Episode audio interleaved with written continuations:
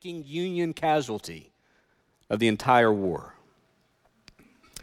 You think about that story and you think about this very wise and noble general, and yet how he was able to underestimate the ability of a single sharpshooter, and it cost him his life.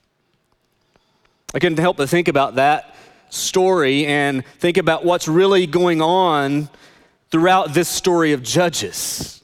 And even in our passage today, and how many times we, as the people of God, even as Christians, underestimate the war that's going on around us. We underestimate so many things in life. We underestimate the, the persistence and the power and the strategy of the enemy and on, on that side of things. And then we often underestimate the power and the presence and provision of God, even as Christians. And when we do that, we find ourselves in very vulnerable positions that oftentimes do not end well. So, as we walk through this passage today in Judges, and in light of Israel's continued failures, I think that there are five lessons we can take away from their example and from their involvement with the enemy and certainly in their interaction with the Lord concerning underestimating the presence of sin and the power of God. In fact, we're going to call them five nevers of underestimation. Five things you should never underestimate, right here from the text in Judges 10 through 12. So let's walk through these together. The first one we're going to look at is this we should never underestimate the impact of idolatry. Never underestimate the impact of idolatry. Let's look together at verses 6 through 18 of chapter 10. The people of Israel again did what was evil in the sight of the Lord and served the Baals and the Ashtoreth, the gods of Syria, the gods of Sidon, the gods of Moab, the gods of the Ammonites, and the gods of the Philistines. And they forsook the Lord and did not serve him. So the anger of the Lord was kindled against Israel, and he sold them into the hand of the Philistines and into the hand of the Ammonites. And they crushed and oppressed the people of Israel that year. For 18 years, they oppressed all the people of Israel who were beyond the Jordan in the land of the Amorites, which is in Gilead. The Ammonites crossed the Jordan to fight also against Judah and against Benjamin and against the house of Ephraim, so that Israel was severely distressed. And the people of Israel cried out to the Lord, saying, We have sinned against you because we have forsaken our God and have served the Baals. And the Lord said to the people of Israel, Did I not save you from the Egyptians and from the Amorites, from the Ammonites, and from the Philistines? The Sidonians also, and the Amalekites, and the Maonites oppressed you, and you cried out to me, and I saved you out of their hand. Yet you have forsaken me and served other gods. Therefore, I will save you no more. Go and cry out to the gods whom you have chosen. Let them save you in the time of your distress. The people of Israel said to the Lord, We have sinned. Do to us whatever seems good to you. Only please deliver us this day. So they put away the foreign gods from among them and served the Lord. And he became impatient over the misery of Israel. When we consider the plight of the Israelites, here we are again, right? I mean, just the, like, a, like a disc that's on repeat over and over and over again. We see that cycle throughout Judges. We know that they continue to go back into idolatry even after God has delivered them time and time again. And here they are again, back to their evil ways and worshiping other gods. But notice this time, notice the extent of their idolatry. Things, it seems to have progressed. It seems like that every time Israel is delivered out of their bondage of oppression and all the things, they cry out to the Lord and God sends a deliverer, and then they go back into that again. It seems like when they go back, they go back even deeper. And things grow much more complicated for them. But notice the extent of their idolatry. They're worshiping the Baals and the Ashtoreth, we're told there in the text in verse 6. These were the gods of the Canaanites, the, the land in which Israel was called to possess. The Canaanites, remember that they were called to get out of the land, and they never did completely. And so now they're, they're receiving the benefit for that failure to obey the command of God. And so they're, they're worshiping the gods of the Canaanites. But it also tells us that they worship the gods of Syria, the gods of Sidon, the gods of Moab, and the gods of the Philistines. Not only were they worshiping the gods of the Canaanites in the land in which they were to possess, they were also worshiping the gods of the nations around them. And so the extent of their idolatry is now widespread. Not just one God, not just two gods. There are many gods that are now dominating the heart of God's chosen people. One of the realities about Israel's idolatry was that whenever they turned to worship the gods of these other nations, and you see this, whenever they would worship the gods of these other nations, those nations inevitably become Israel's oppressors. You, you, see that in the text? Every time they go worship the gods of these other nations, that nation or those nations become kind of ruler over Israel. They oppress them and they begin to enslave them, really. You'd think that Israel by now would get that. They would get that memo. They would have somebody in Israel that would have thought through this and thought, okay, every time we do this, things go from bad to worse. But that's not what happens. Here we are again. We're told for 18 years. 18 years they oppressed all the people of Israel who were beyond the Jordan. Verse 9 says, So that Israel was severely distressed. Severely distressed. In his book, Counterfeit Gods, Tim Keller writes An idolatrous attachment can lead you to break any promise, rationalize any indiscretion, or betray any other allegiances in order to hold on to it. It may drive you to violate all good and proper boundaries. The practice of idolatry is to be a slave. The practice of idolatry is to be a slave. When you give yourself over to an idol, you lose all sense of rational thinking, you lose all sense of, of proper boundaries, and you pour yourself into this and you become enslaved to it. Certainly, Israel demonstrates that fact outwardly as a nation and worshiping other gods. The more they worship the other gods, the more these nations enslave them, the more they become enslaved to these nations. Uh, now, don't, don't disconnect this. Don't, under, don't misunderstand the reality of idolatry because idolatry is not just about worshiping Baal or all of these gods that are hard to pronounce. Idolatry does not strictly mean temple worship.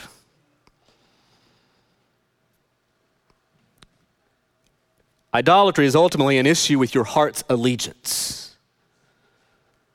And that could be a false god like Baal, that could be baseball, that could be relationships, that could be your career, and on and on and on and on we could go.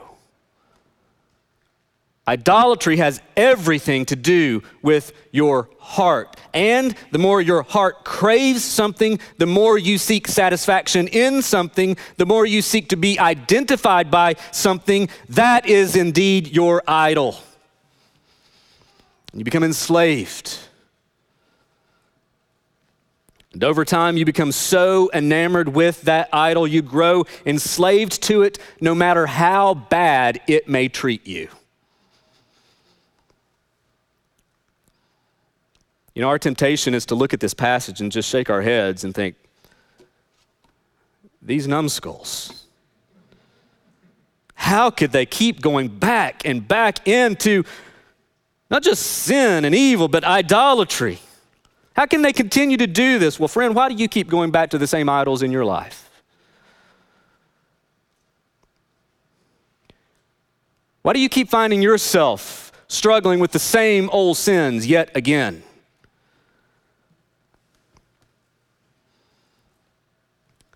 Notice God's response to their idolatry this time, especially in verses 10 through 13. He basically says, You wanted these other gods? Don't cry out to me, cry out to them. Let them deliver you. I will save you no more.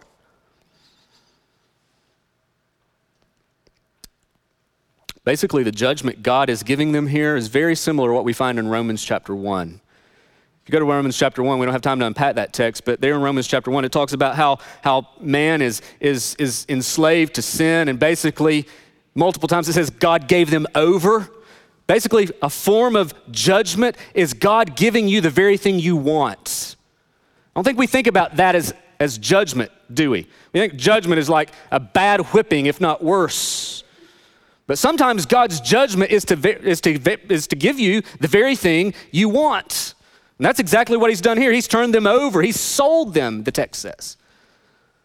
There's a transaction that's happening here. He sold them to into the hand of the Philistines, we're told, into the hand of the Ammonites. And their heart's allegiance has got them to where they are, and now God's judgment is coming upon them in the form of giving them the very thing that they wanted. Let that, let that be a lesson for us. Let that be a, a strong and sobering uh, means of grace, even in our lives, that God would help us see that that the thing you continue to give yourself to, the thing you continue to serve, that relationship you continue to idolize, that identity you seek to be defined by, that career you think you can't live without, the more you give yourself to that, and God says, if that's what you want, you can have it. And the sad thing is, is the more you want that, the more you become enslaved to it. Never underestimate Never underestimate the impact of idolatry. We could do a 12 week series on this, but we're going to point to. Never underestimate the impact of idolatry. Number two, never underestimate the work of God. Never underestimate the work of God. This is significant. In verse 1 of chapter 11, in verses 17 and 18, we see that basically the Ammonites were called to arms, and, and now the people of Israel are in a fight against the Ammonites. In chapter 11, we are introduced to this, this guy named Jephthah. I may call him Jep for short. Jephthah is an interesting character. Most scholars don't know what to do with him. I don't either. I mean, you, you read him, you're like, is he good? Is he bad? You get to the end, you're like, yeah, I think he's bad. But you just don't know what to do with him because he does a few things that make you, oh, he, you just don't know what to do with him. And so let's try to do something with him. Let's look at chapter 11, verses 1 and following. We're talking about not underestimating the power of God. Look at what we see here. Now, Jephthah, the Gileadite, was a mighty warrior, but was the son of a prostitute. Gilead was the father of Jephthah, and Gilead's wife also bore him sons. And when his wife's sons grew up, they drove Jephthah out and said to him, You shall not have an inheritance in, your, in our father's house, for you are the son of another woman. Then Jephthah fled from his brothers and lived in the land of Tob. And worthless fellows collected around Jephthah and went out with him. After a time, the Ammonites made war against Israel, and the Ammonites made war. Uh, and when the Ammonites made war against Israel, the elders of Gilead, who did they go to? They went to bring Jephthah from the land of Tob. And they said to Jephthah, Come and be our leader, that we may fight with the Ammonites. But Jephthah said to the elders of Gilead, Did you not hate me and drive me out of my father's house? Why, would, why, why have you come to me now when you are in distress? I kind of like that. He's like, Why are you coming to me? It's your problem. You kicked me out, and now you're coming to me? Verse 8 And the elders of Gilead said to Jephthah, That is why we have turned to you now that you may go with us and fight with the Ammonites and be our head over all the inhabitants of Gilead. Jephthah said to the elders of Gilead, If you bring me home again to fight with the Ammonites and the Lord gives me gives them over to me, I will be your head. It's like, all right, you want to make me your leader? Sounds like a deal to me.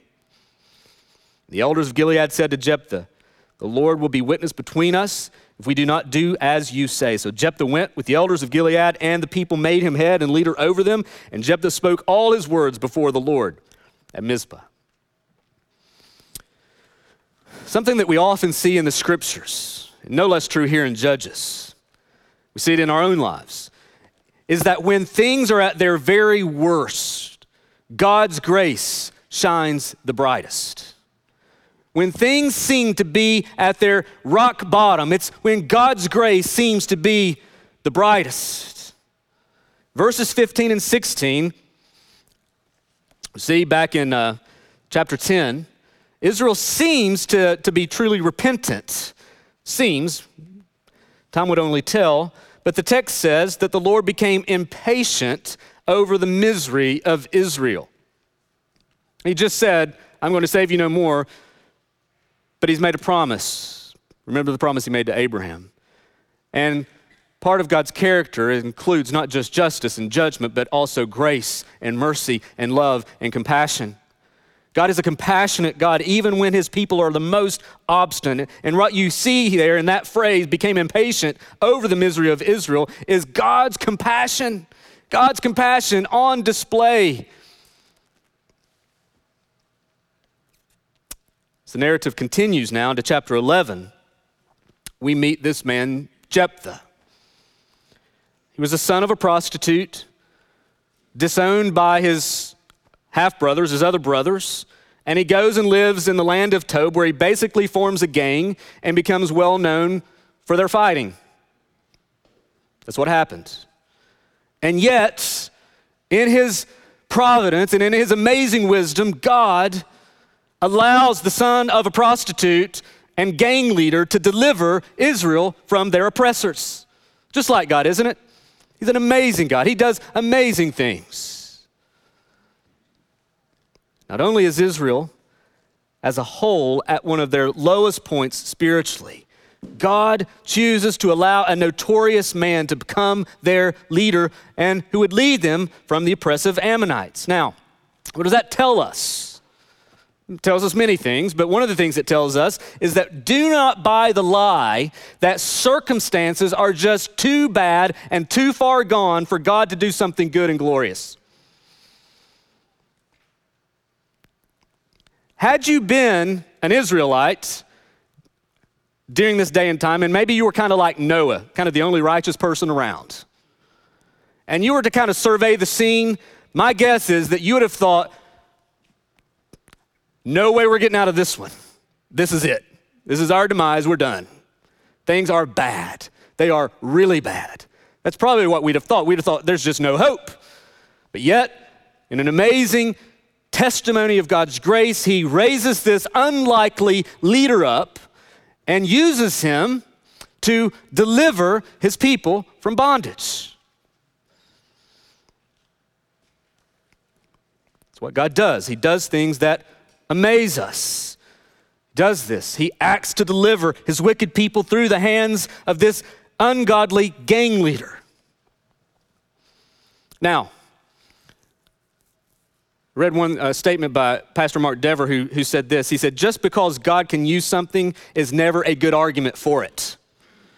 So keep in mind that just because we're saying that God raises up unlikely and even, even criminal like people doesn't mean that, oh, well, we can just do that and God could still use us. It's not, we're not praising Jephthah, and certainly as we continue the text, we're not praising his, his um, actions and his behavior, his personal behavior, what we're praising is the faithfulness of God to do what we could never think or do. That's what we're seeing here. No circumstance. No circumstance.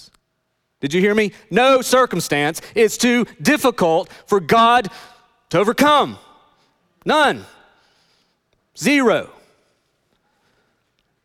For some of you, that's the only thing you needed to hear this morning because you think your circumstances are so bad and so corrupt and so far blown that not even God could do something. And friend, that is nothing more than a lie of Satan.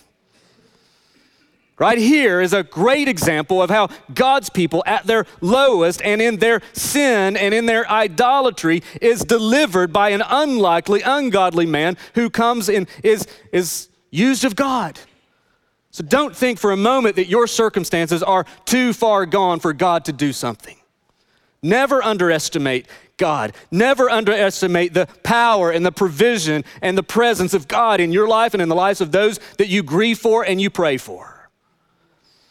Number three, never underestimate the presence and the persistence, especially, of the enemy. Never underestimate the persistence of the enemy. When you pick up in verse 12 of chapter 11, we see that Jephthah, let me just read some of this. Then Jephthah sent messengers to the king of the Ammonites and said, What do you have against me? That you have come to me to fight against my land. And the king of the Ammonites answered. So Jephthah is trying to be diplomatic here. He's trying to say, Listen, I'm now the leader. What's your hang up with us? Why are you attacking? The king of the Ammonites answered the messengers of Jephthah because Israel, on coming from Egypt, this is like 300 years ago, on Israel coming up from Egypt, took away my land from the Arnon to the Jabbok and to the Jordan. Now, therefore, restore it peaceably. Jephthah again sent messengers to the king of the Ammonites and said to him, Thus says Jephthah, Israel did not take away the land of Moab and the land of the Ammonites, but when they came up from Egypt, Israel went through the wilderness to the Red Sea and came to Kadesh. Israel sent messengers to the king of Edom, saying, Please let us pass through your land. But the king of Edom would not listen. They also sent to the king of Moab, but he would not consent, so Israel remained at Kadesh. Then they journeyed, verse 18, through the wilderness. He's given a historical lesson here. Then they journeyed through the wilderness and went through around the land of Edom and land of Moab and arrived at the east side of the land of Moab and camped on the other side of the Arnon. They did not enter the territory of Moab, for the Arnon was the boundary of Moab. Israel sent the messengers of Sihon, king of the Amorites, king of Heshbon, and Israel said to him, Please, please let us pass through your land to our country. Sihon did not trust Israel to pass through his territory, so he gathered all his people together and camped at Jahaz and fought with Israel. The Lord, the God of Israel, gave Sihon, Sihon and all his people into the hand of Israel, and they defeated them. So Israel took possession of all the land of the Amorites who inhabited that country. And the text continues there through verse 28. So basically, what's happening here is that Israel is about to go up against the Ammonites in battle, and the Ammonites. So Jephthah, he's like, listen, let's try to do some diploma, di- diplomacy here, right? Let's try to negotiate. Let's try to walk through this before blood is shed. And so that's exactly what he seeks to do. And the Ammonite king blames Israel for their own plight because some 300 years ago, Israel came through their land and conquered it. That's what the king's saying. He's like, listen, I have a beef with you because 300 years ago, your forefathers came through my land and conquered it. Now I want it back. And so Jephthah was like, dude, I think you got some things confused. We just didn't come and conquer your land. We, coming out of Egypt, we tried to go through other lands and they said no. And then we came to your land and asked permission to just pass through. We weren't about fighting. We just wanted to go through your land to go to the promised land. And not only did you say no, or your, your, your people back then, not only did they say no, they attacked us. What were we supposed to do? Just stand there and look foolish? Be attacked and be beaten? No. So we attacked back and we fought and defended ourselves and won. And part of the part of the benefit of winning, especially in this day and time, you won, you got land. So that's exactly what happened. So let me just set the record straight. You attacked us, we defended yourselves, and you lost. History lesson. That's why history, listen, that's why history is so important. Amen. Amen. History is so important. It's, it is. What you see here is he's making an argument from history to set the facts straight. But then he gives a theological argument. Verses 23 and 24. He basically says this is what historically happened, but here, here's, here's the bottom line God gave us that land. That's the theological argument. That, that's simplified, right? God gave us the land. You can argue all you want to. Ultimately, it was God's doing that He allowed us to have this land.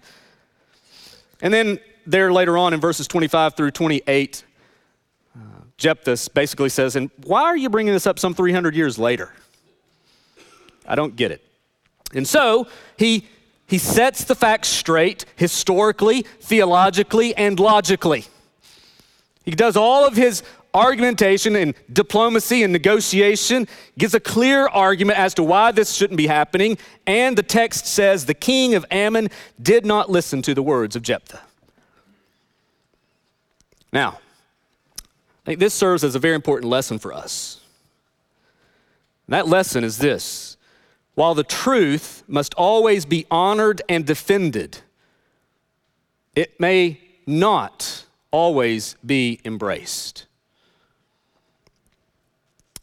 While we have a responsibility to always guard, defend, proclaim the truth, to state it, we need to know that it will not always be gladly embraced. We're called to be committed to the truth because of whose it is, not based upon how it's received. There could be much application here. In fact, if you were to turn to 1 Peter, there in the New Testament, 1 Peter chapter 3. 1 Peter chapter 3, verses 21 through 23.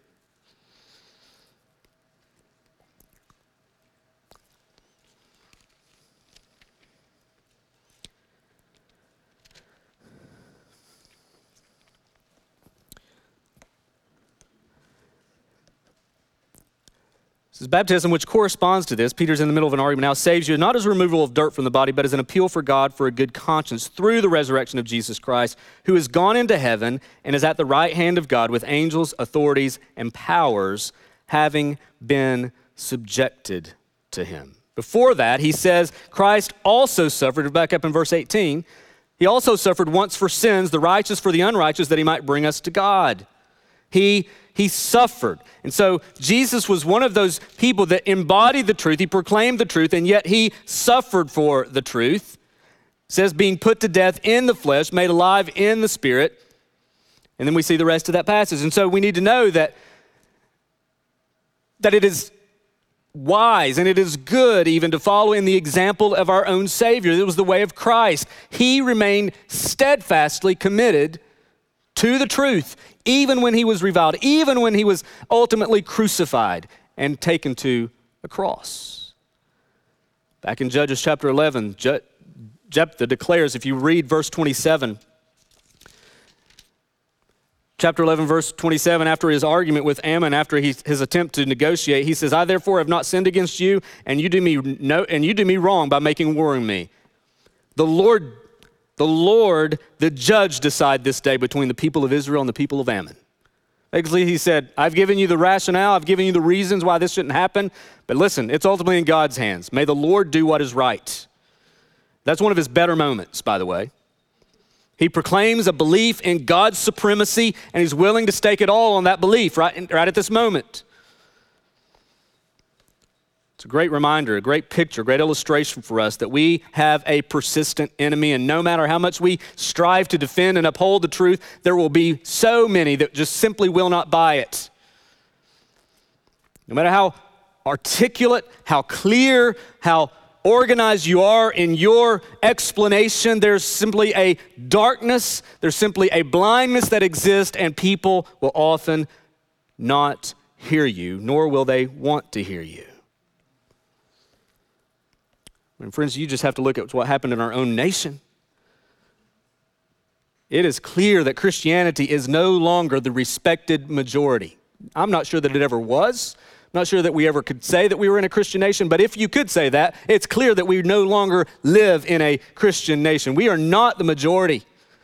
There's even a hijack on the word evangelical today that, that's being misused and misapplied. And so that means a whole lot of different things to people today. Friends, we are not the majority. We are very much a, what some call a prophetic minority. And you need to know that no matter how long and how hard and how accurate you defend and stand for the truth, there are going to be many, many people that do not want to hear it and do not believe it. But that does not mean that you should no longer proclaim it. It means you stand firm and steadfast. Gospel resistance is not going anywhere anytime soon. And I think it continues to intensify. The Christian voice today is often mocked when we speak to issues of righteousness. We are mocked, we are, we are ridiculed. And when you articulate the truth to people, there's often anger. People don't just simply ignore you today, they get mad, they get angry, they get hostile towards you. They, they, they aggressively, they aggressively resist. So what do you do? What do you do when you're at school and you maybe want to speak into a history lesson that's a bit skewed, or maybe want to speak into the biology lesson that's a bit skewed? What do you do when you're looked at and you're like, listen, we don't have any room for that here? Or you're having conversations with other classmates in the hallway about these things and they just look at you like you're an idiot. What do you do? What do you do when you're at work and you're told to leave your faith at home and you're asked to engage in some kind of immoral activity for the good of the company? Friends, what do you do when your college student comes home questioning everything you've ever taught them?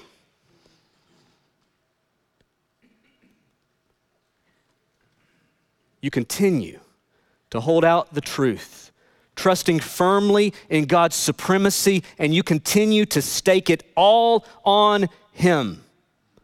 That's what you do. Never underestimate, never underestimate the persistence of the enemy. The moment you do is the moment you will fall prey right into his hand, fall trap right into his hand. Friend, you stay committed to the truth no matter what it costs you. Number four, never underestimate the influence of culture. It's a lot of passages we're trying to make it through, but friends, verses 29 through 40 is one of the most disturbing stories in the Bible. So let's read it. Verse 29 Then the Spirit of the Lord was upon Jephthah. Things are good, right? Whenever the Spirit of the Lord is upon somebody, that, that tends to be a good thing. And he passed through Gilead and Manasseh and passed through Mizpah and Gilead. From Mizpah of Gilead, he passed on to the Ammonites. Verse 30 is where it turns bad. And Jephthah made a vow to the Lord and said, Lord, if you will give the Ammonites into my hand, then whatever comes out of the doors of my house to meet me when I return in peace from the Ammonites shall be the Lord's, and I will offer it up for a burnt offering.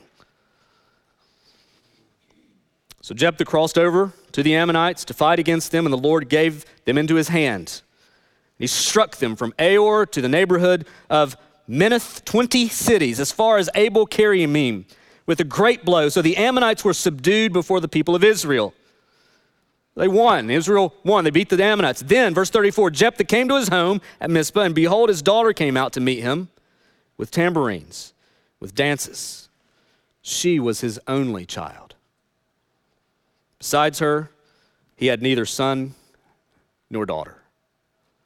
And as soon as he saw her, he tore his clothes and said, Alas, my daughter. You have brought me very low, and you have become the cause of great trouble to me. For I have opened my mouth. Sometimes we're just best not opening our mouths. For I have opened my mouth to the Lord, and I cannot take back my vow. And she said to him, My father, you have opened your mouth to the Lord. Do to me according to what has gone out of your mouth, now that the Lord has avenged you on your enemies, on the Ammonites. So she said to her father, let this thing be done for me. Leave me alone two months, that I may go up and down on the mountains and weep for my virginity, I and my companions. So he said, Go. Then he sent her away for two months, and she departed, she and her companions, and wept for her virginity on the mountains. And at the end of two months, she returned to her father, who did with her according to his vow that he had made. She had never known a man, and it became a custom in Israel that the daughters of Israel went year by year to lament the daughter of Jephthah the Gileadite four days in the year. Disturbing. That is a disturbing passage. The Spirit of God comes upon Jephthah to lead him against the Ammonites, and things are going so well, but then he opens his mouth and he makes this strange vow to the Lord. Lord, you give me victory, and when I return home in peace after the victory, the first thing that comes out of my house, I'm going to offer as a sacrifice to you. This is so foreign from anything that we could fathom. So, a couple of things to consider quickly. What exactly did he promise, and why did he promise it? What did he promise? Now, some have tried to soften the disturbing nature of this passage and say, well, all he was promising was some kind of animal sacrifice. The idea was that if they won and Jep- Jephthah returned home, when Fido came running out the door to meet him, Fido would be the sacrifice burned as an offering to the Lord. Now, now some have tried to, to say that, but that is likely not the case for many reasons. One, the word whatever in verse 31 can be translated, and probably should be translated, whoever referring to a person, not a thing. Number two, pets, especially indoor pets, were not, not common. I'm not sure when that part of the fall happened later on, but they just weren't common during this day. Plus, had he intended an animal, why do you see him tearing his clothes and grieving over the vow that he made? Had he meant an animal and his daughter would have come out, he would have thought nothing to say, okay, great to see you, honey. Where's the, where's the animal? He would have thought nothing about that. The reality was is that he did intend a human sacrifice. He just didn't think it would be his own child. Now you're, you're thinking, why did he do that? Why did he make that promise? That's a great question. Not sure that I have the real answer for. But I think what you do see here is the influence of culture upon him. Remember the background. While he does have a, some kind of belief in Yahweh and God, he had long been ingrained in the culture. He was a gang leader. He had long been ingrained in this idolatrous pagan culture. And friends, when you are subdued and under the oppression, not just living in it, and we live in a pagan culture, but we're not under its oppression, so to speak, like this. When you are under oppression in a pagan culture marked by idolatry for 18 years, you just don't drop that baggage immediately. You don't just shake it and move on. It appears that Jephthah had this had grown desensitized to the surrounding pagan culture and now was attempting to use pagan practices to worship God. He was trying to mingle the two. He didn't have, and, one of the things you could say is he certainly didn't understand God's grace, and he was living by some kind of gruesome works righteousness mentality. Friends, we are impacted more by our surrounding culture than we care to admit. This is a living example of that. This story should cause you to pause and ask Lord, what are the blind spots in my own life? Where has the culture impacted me that I'm just not seeing? In fact, this would be a great question for you to ask a good, godly friend in your life. Maybe your spouse, maybe someone that knows you really well. Ask them. Be the one that initiates this conversation. Just pull them aside, maybe today, and ask them, Where do you see the culture impacting me more than the gospel? be a great conversation to have with someone, all of us. If you're a Christian, ask that person, where do you see the culture impacting me more than Christ? I don't want there to be blind spots. I don't want to be, this is kind of an extreme example of that, but, but nonetheless, it's an example.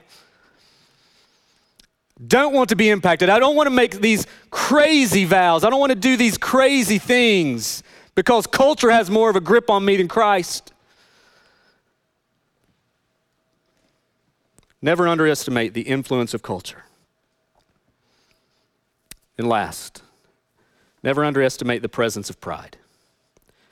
When you read chapter 12, if things aren't bad enough with Jephthah, the leader of Israel, we now come to another conflict, chapter 12.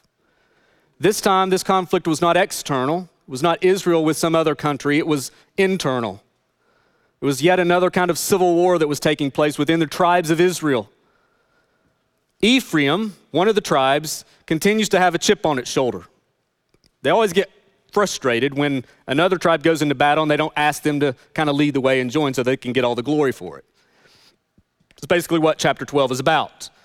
Ephraim, verse 1, the men of Ephraim were called to arms and they crossed the Zaphon and said to Jephthah, Why did you cross over to fight against the Ammonites and did not call us to go with you?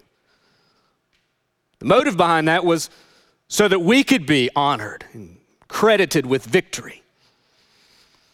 So Jephthah, very much like he did with Ammon, seeks to set the record straight.